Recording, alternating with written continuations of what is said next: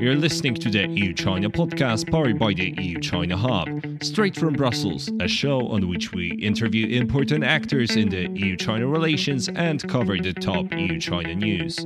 Our mission is to help you to get a more nuanced picture of what is going on in the EU China relations. My name is Greg Stec, and I'm happy to have you with us. If you like our show, don't forget to subscribe and to tell your friends about us. Let's get started. Hi, here comes the EU China news brief for March 30, 2020.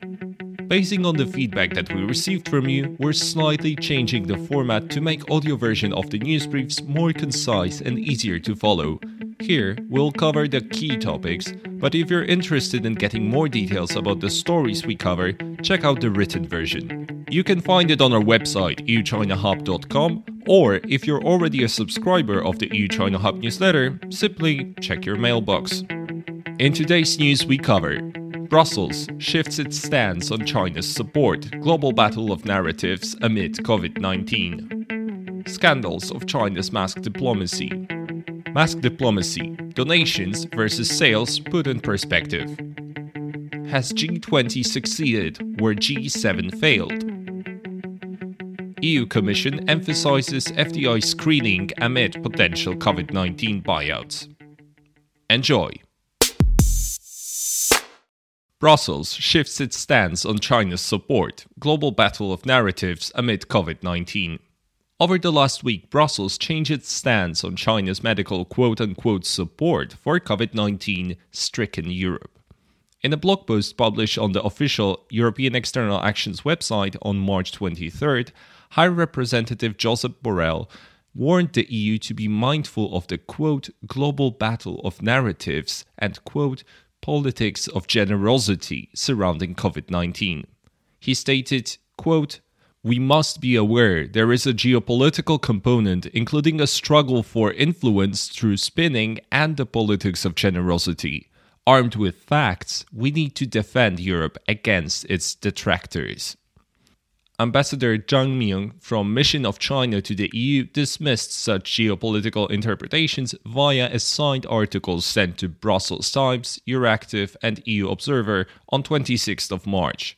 Most of Ambassador Zhang's response applied a conciliatory, cooperation focused language, but he also strongly rebuffed geopolitical interpretations of China's actions, saying, quote, our fight against the virus has nothing to do with social system or geopolitics. To politicize the outbreak or view China's efforts with suspicion is nothing but parochial and detrimental.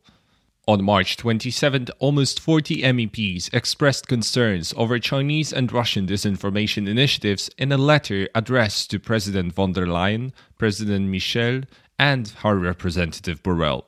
Following High Representative Borrell's message, the EU, with support of President Macron, has intensified its efforts to communicate its active response to the crisis. But fostering EU solidarity remains a challenge, especially as member states disagree on the so called Corona bonds. What are the takeaways here? First of all, a clear shift of stance on China's support took place in Brussels. Borrell's message and the letter from MEPs stand in stark contrast to the message of gratitude towards China sent by President von der Leyen last week, which we discussed in the last news brief. We'll see more of this approach in the fifth news bite, which we'll discuss today. Another issue is EU's internal PR.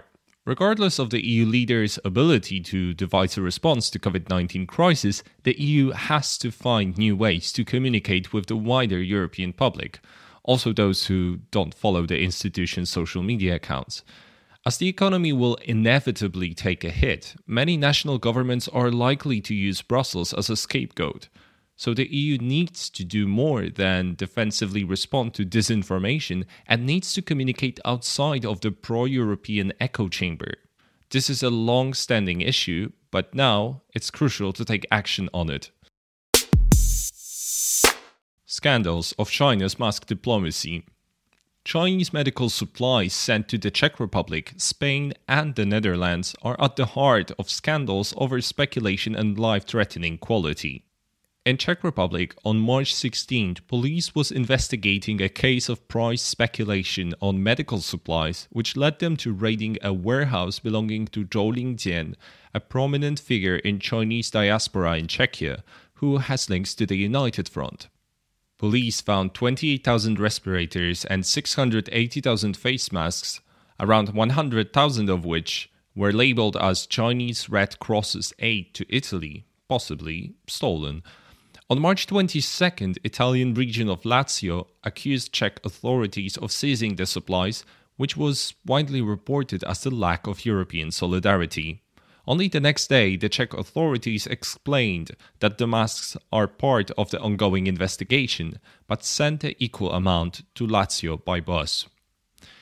Also in Czech Republic, on March 23rd, Czech media reported that 80% of the 300,000 rapid coronavirus test kits batch ordered from Chinese company Innovita Biological Technology are unusable. The test kits are worth 1.83 million euros. The company released a statement saying that the problem must have been the manner in which the tests are being used. They are being exchanged. In Spain, the government purchased 58,000 COVID 19 testing kits from a Chinese company called Shenzhen BioEasy Technology. Tests were supposed to have an 80% accuracy rate, but reports emerged that the first batch is unusable, being only 30% accurate. On March 26th, the Spanish government announced that the kits will be returned to the manufacturer who's going to exchange them.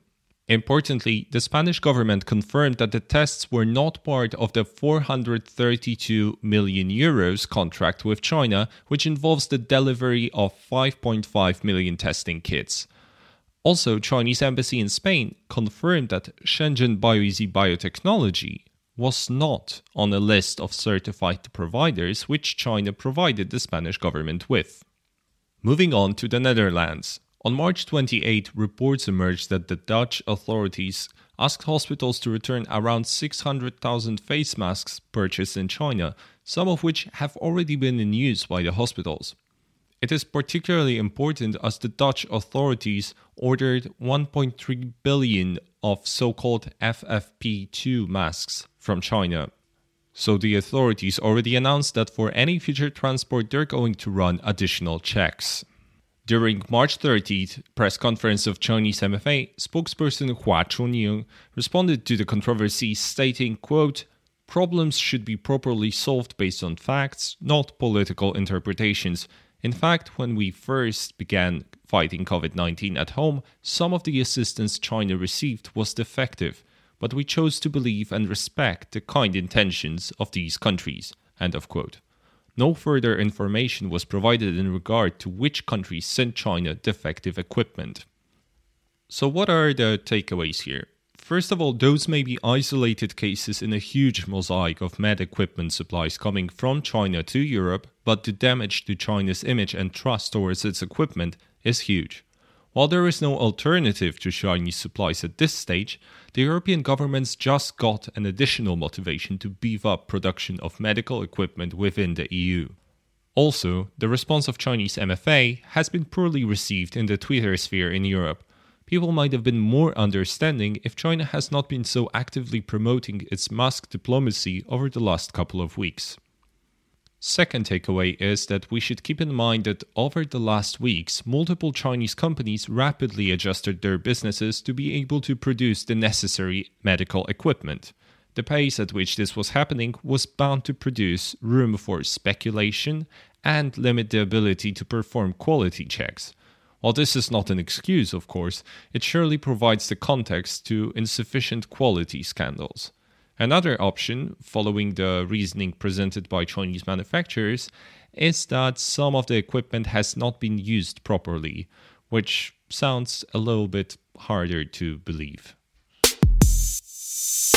China's mask diplomacy, donations versus sales put in perspective. Chinese companies have indeed been providing donations of medical equipment to the EU countries. For example, Alibaba pledged 2 million masks for European countries and sent additional 500,000 masks and 30,000 test kits to Belgium, where Alibaba has its European distribution hub. Another example is Huawei, which donated 1 million face masks to Spain, 838,000 for the Netherlands, 200,000 for Italy, 12,000 for Poland, and an undisclosed amount for Greece, before announcing that it will stop its donations following High Representative Borrell's post. Also, other various Chinese actors have made donations. But the key amounts of medical equipment arrive in the EU as part of medical agreements, discussing amounts of ordered masks in billions. For example, France confirmed on March 28 that it ordered over 1 billion face masks, majority from China, whereas the Netherlands contracted 1.3 billion FFP2 masks from Chinese suppliers. Poland and Czech Republic set up air bridges with China to ensure a steady supply of equipment. So while it is important to be grateful for the donations and for the help, it is important to understand its scale, as the reports in the media may give an idea that China is donating amounts of medical equipment that are absolute game changers for the EU. According to French Health Ministry, France currently uses 40 million face masks per week. So, if we take the great number of masks pledged by Alibaba for distribution in Europe, 2 million masks, and assume it all goes to France only, it would buy the country around 8.5 hours of use. So, takeaways. It is important to be grateful. It is not to undermine the value of the donations which came at the time of need when Europe was still getting its act together to respond to COVID-19 crisis. It is important to appreciate that China reciprocated the EU's support shown when China was at the height of its battle with COVID 19. So these donations definitely have helped to save lives of European citizens. But it is also important not to give into the impression that China is providing game changing amounts of donations and has been saving the passive EU, which is a narrative that has been visible in the media over the last couple of weeks. Meaningful amounts of equipment are coming through commercial deals, which is understandable, and the EU still relies on China's exports of medical equipment and China is eager to provide it, especially given the overall falling global demand, which undermines the ability of China's economy to recover quickly as it has after the SARS epidemic. We talked about it in the last news brief. Has G20 succeeded where G7 failed? G7 video conference of ministers of foreign affairs took place on March 25th, but concluded without a joint declaration as the American authorities demanded to name COVID 19 as the Chinese virus or the Wuhan virus. This was viewed by other participants of the conference as counterproductive and led to the failure of issuing a joint declaration. G20 summit took place on the 26th of March and it concluded with better results as the leaders agreed to inject 5 trillion US dollars into the global economy and the International Monetary Fund declared its readiness to provide an additional 1 trillion US dollars in support. Still, no concrete global multilateral vision has been agreed upon. EU Commission emphasizes FDI screening amid potential COVID 19 buyouts. On March 25th, the EU Commission recommended member states to make use of FDI screening mechanism to mitigate the risk of foreign takeovers of the strategically sensitive companies amid COVID-19 induced economic crisis. China is likely one of the primary concerns as the mechanism was put in place partially as a response to an increase of Chinese M&A in Europe. But bear in mind also Donald Trump's attempts to buy German company CureVac which emerged last week and we covered in the last news brief. So, the takeaway here is that President von der Leyen's announcement shows the EU's growing concerns about how China's influence in the EU may grow in the aftermath of the COVID 19 outbreak. Remember that the FDI screening mechanism came into force in March 2019 to a large extent as a response to growing Chinese investments within the EU. Last year, MERICS reported that as much as 83% of 2018 Chinese over 1 million euros M&A in Europe would have met the criteria to be investigated if the mechanism had already been in place. So the general takeaway from today's news brief is the growing trust deficit.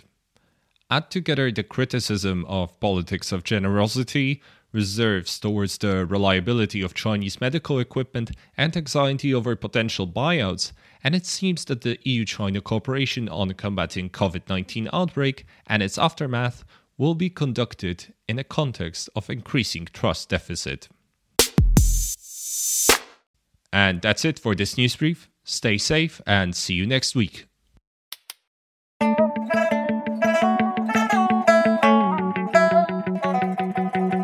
Thanks for tuning in to this episode of the EU China podcast.